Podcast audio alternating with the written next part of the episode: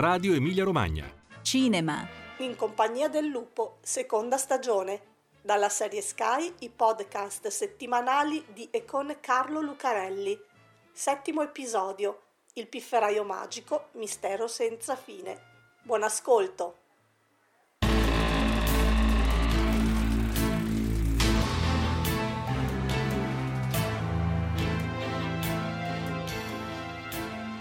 Conosciamo bene le favole. Ce le hanno raccontate così tante volte che ormai non hanno più segreti. Conosciamo i meccanismi, la morale, sappiamo perfettamente chi è il buono e chi è il cattivo. Il lupo, naturalmente. Ma è davvero così? Insomma, siamo sicuri che il cattivo sia proprio il lupo? In compagnia del lupo, il cuore nero delle fiabe i nuovi episodi del podcast tratto dalla serie di Sky Arte con Carlo Lucarelli. Buon ascolto.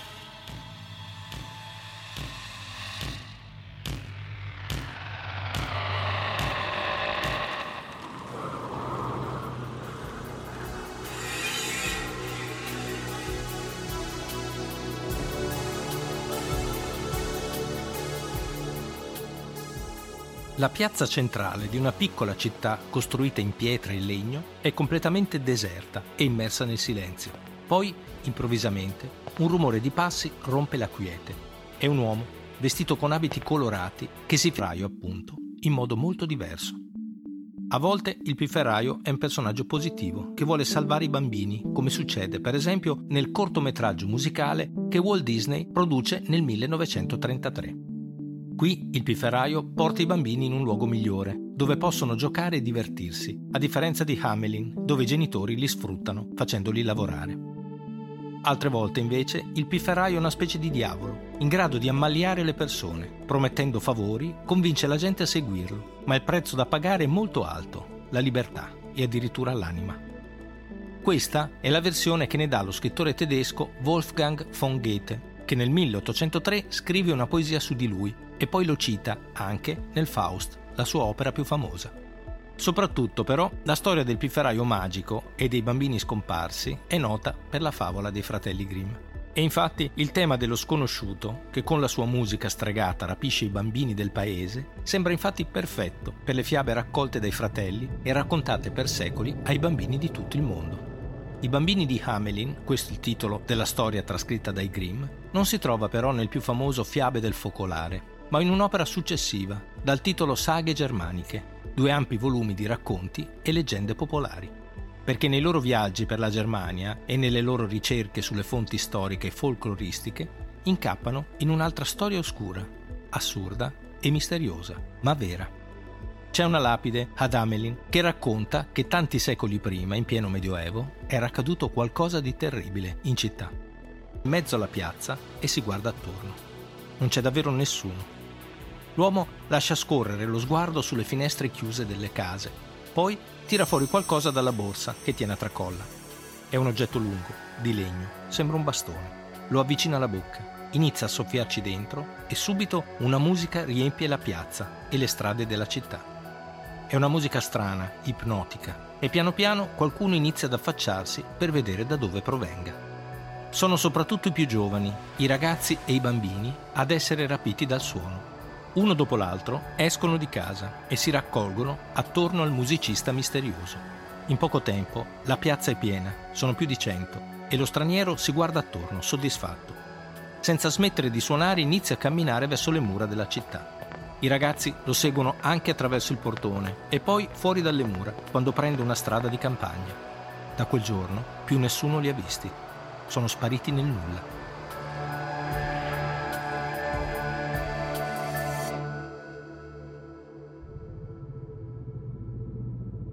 Questa è una storia famosa, molto famosa. Lo straniero che arriva e suonando il flauto porta via con sé tutti i bambini di Hamelin, una città tedesca che sta nella regione della Sassonia. Una storia inquietante, come spesso le favole sanno essere, e anche misteriosa. Raccontata come favola dai fratelli Grimm, la storia del pifferaio magico è stata ripresa da tanti altri autori, che ne hanno interpretato la figura del protagonista, Il, il 26 giugno 1284, il giorno di San Giovanni e Paolo, furono portati via dalla città 130 bambini nativi del paese, adescati da un pifferaio in abiti sgargianti e scomparsi nel calvario di Koppen. Così sta scritto sulla lapide, una scrittura misteriosa che colpisce la curiosità dei Grimm che cominciano ad indagare. Che cosa è successo quel 26 giugno del 1284? Chi è quell'uomo in abiti sgargianti? Chi è il pifferaio? E cosa è successo ai bambini di Hamelin che lo hanno seguito e sono scomparsi nel nulla? I due fratelli trovano alcuni riscontri. Trovano ad esempio il libro della città, redatto dagli abitanti di Hamelin, che ne parla, ma non dà spiegazioni esaurienti dell'accaduto, che resta nel mistero. Da quei documenti apprendono che deve essere successo qualcosa di davvero brutto, qualcosa di traumatico per l'intera città, perché da quel momento ad Amelin c'è un nuovo computo degli anni, dopo una cesura netta, un po' come dire avanti pifferaio e dopo pifferaio. Continuando a cercare, i fratelli Grimm trovano anche degli indizi concreti. Scoprono infatti che nel 1572, tre secoli dopo, il borgomastro di Hamelin aveva fatto raffigurare la vicenda su una vetrata della cattedrale che poi era andata distrutta. Di quell'immagine rimane solo una copia su carta e rappresenta il pifferaio come un uomo spaventoso, enorme e imponente, con un copricapo rosso. Attorno a lui ci sono bambini piccolissimi vestiti di bianco, come delle piccole vittime, dei piccoli martiri. Ma i Grimm scoprono anche che c'è un'altra cosa, che ad Amelin c'è un'altra strada, che esiste ancora oggi, che viene chiamata la Bungelosenstrassen, ossia la via senza tamburi. Dicono che proprio da lì passò il pifferaio con il suo corteo di bambini. In quella strada, anche adesso, è vietato suonare e danzare in segno di lutto per quello che è accaduto. Quello che è accaduto. Ma cosa? I Grimm non lo spiegano e raccontano la favola come la conosciamo. Ma non sono i soli ad essersi incuriositi. Per alcuni storici, per esempio, la spiegazione ha a che fare con le crociate. Il fatto di Hamelin potrebbe essere una crociata dei bambini. Quelli sono anni in cui spesso re, principi, nobili e cavalieri, per fervore religioso, ma anche per motivi politici ed economici, cercano di liberare la Terra Santa dai musulmani. Tra questi si dice ci sia stato anche un giovane francese di nome Stefano di Cloix-sur-le-Loire, che nel 1212 avrebbe raccolto un piccolo esercito di ragazzi francesi e tedeschi con l'obiettivo di arrivare a Gerusalemme e liberarla. Dopo essersi imbarcati a Marsiglia, la spedizione finisce tragicamente perché due delle sette navi affondano, mentre gli altri ragazzi vengono venduti come schiavi dai mercanti della città. Attenzione però, perché secondo la storiografia recente, quella della crociata dei bambini sarebbe solo una leggenda, un mito creatosi successivamente. Sembra che nei documenti originali, al posto della parola puer, che in latino significa appunto bambino, ci fosse scritto pauper, che invece significa povero la crociata dei poveri, quindi, e non dei bambini. Alla luce di tutto questo, quindi, appare improbabile che la sparizione dei bambini di Hamelin abbia questa spiegazione. Niente crociata dei bambini.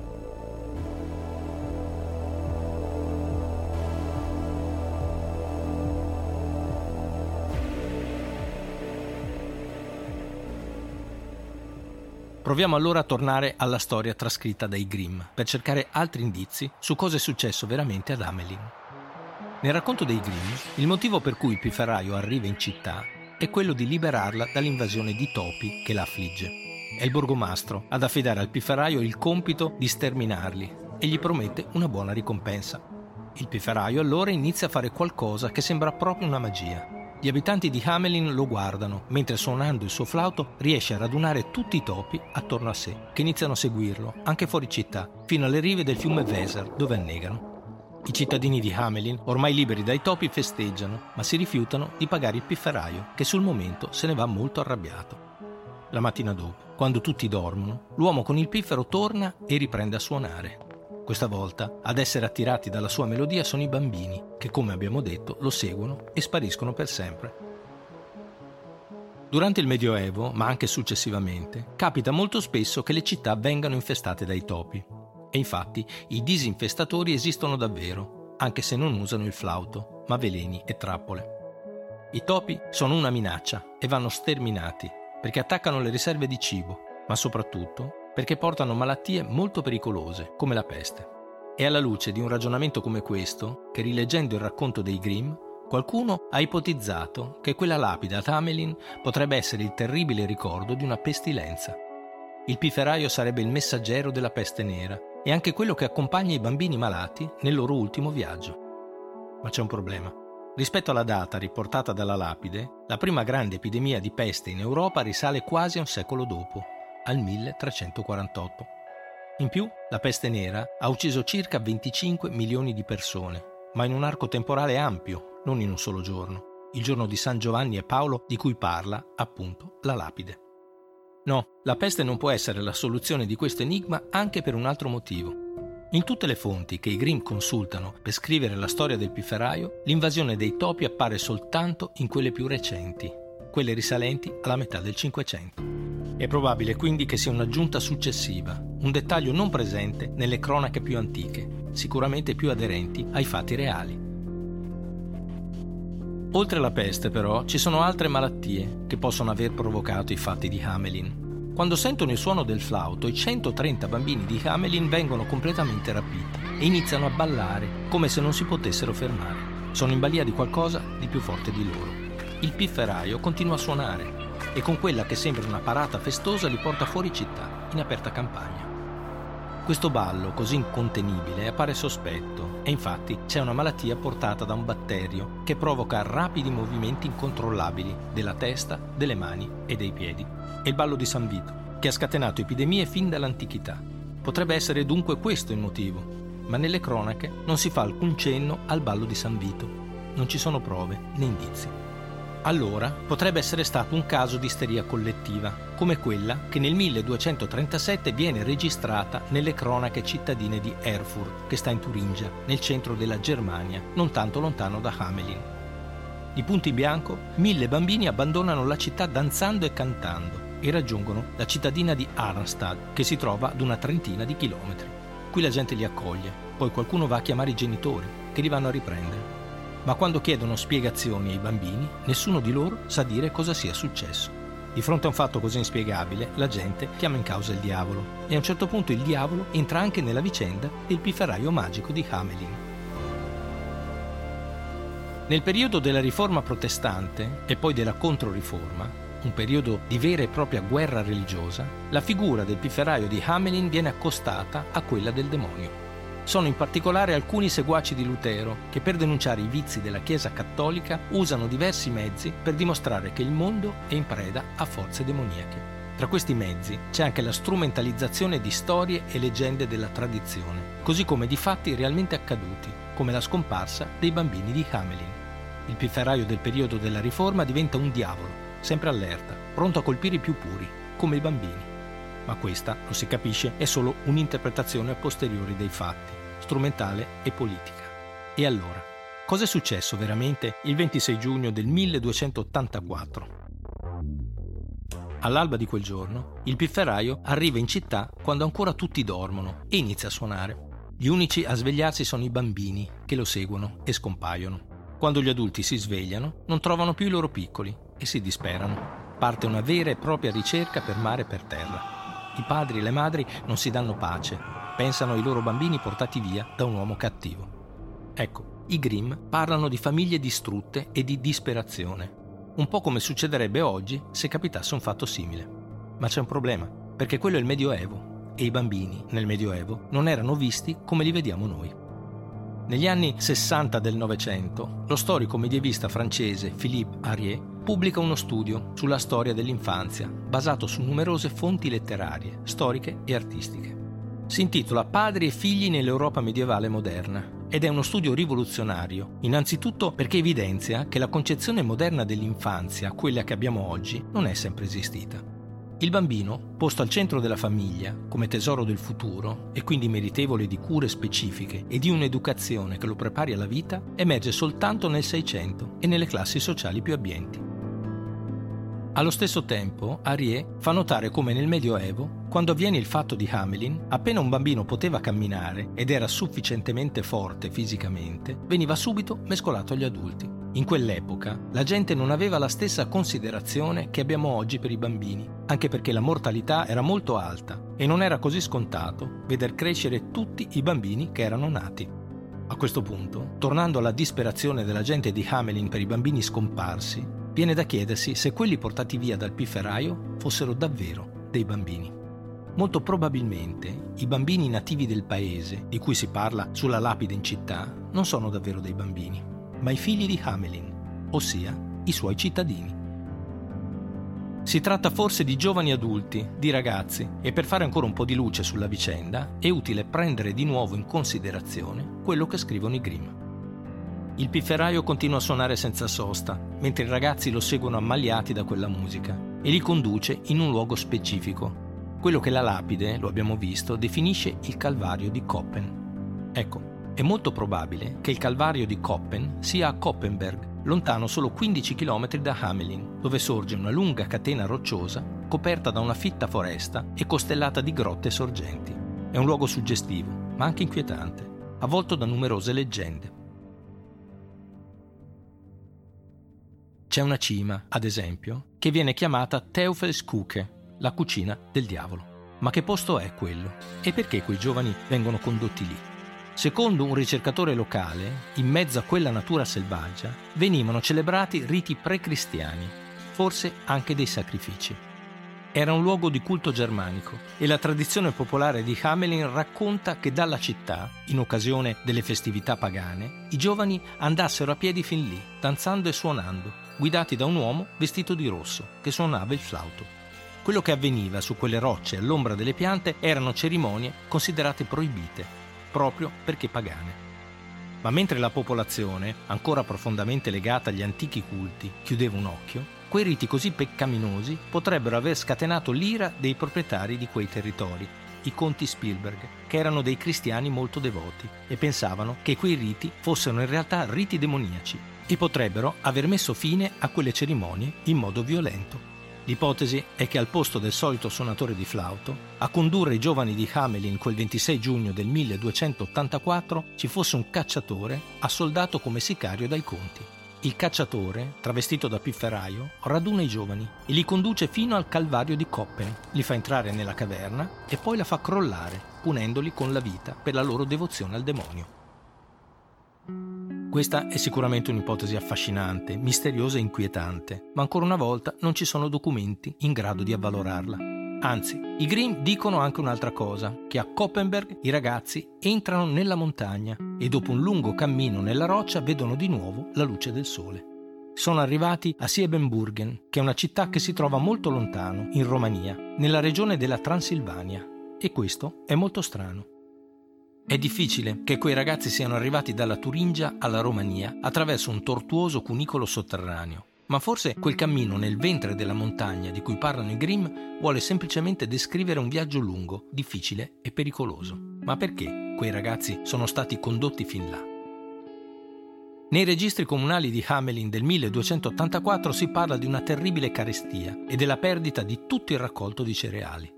La città è sovraffollata e non c'è modo di sfamare tutti, per cui molti giovani decidono di partire partecipando alla colonizzazione dell'Est, dove sperano di trovare migliori condizioni di vita. A lanciare l'appello in quegli stessi anni è Ladislao IV d'Ungheria.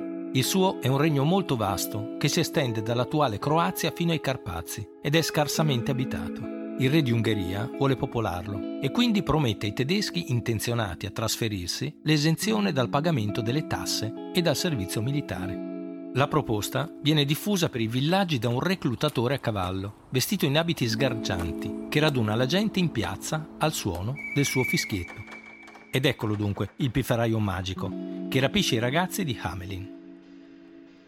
A supporto dell'ipotesi che vede dietro alla scomparsa dei bambini di Hamelin una migrazione di massa, ci sono molti studi linguistici che hanno evidenziato come in quella zona della Transilvania ci siano molti toponimi, ossia dei nomi di luoghi geografici, come città, fiumi, laghi e monti, connessi alla città di Hamelin e al territorio circostante. non sarà proprio questa la spiegazione del fatto di Hamelin, che rimane un mistero, ma di sicuro è quella più verosimile. Quando si lascia la propria terra per un luogo lontano, si cerca sempre di portare qualche cosa con sé. E se questo non è possibile, allora si cerca di far assomigliare alla propria casa il posto in cui si arriva, magari chiamandolo come i luoghi in cui si è vissuti da bambini. È per sentire un po' meno il dolore della mancanza, dolore che quella partenza ha sicuramente provocato anche nel cuore di quelli che sono rimasti. Per la città di Hamelin, quel giorno di giugno del 1284 rappresenta probabilmente una sorta di trauma collettivo, ma forse non perché ha visto scomparire i bambini, come nella favola. Ad essere scomparsa è un'intera generazione che con pochi oggetti e tanta speranza ha deciso di seguire un uomo che ha promesso loro terre e cibo. Nonostante la paura dell'ignoto, quei giovani sono partiti in cerca di un futuro migliore. Di loro non si è saputo più niente, ma forse ce l'hanno fatta come in quelle favole in cui tutti vissero felici e contenti.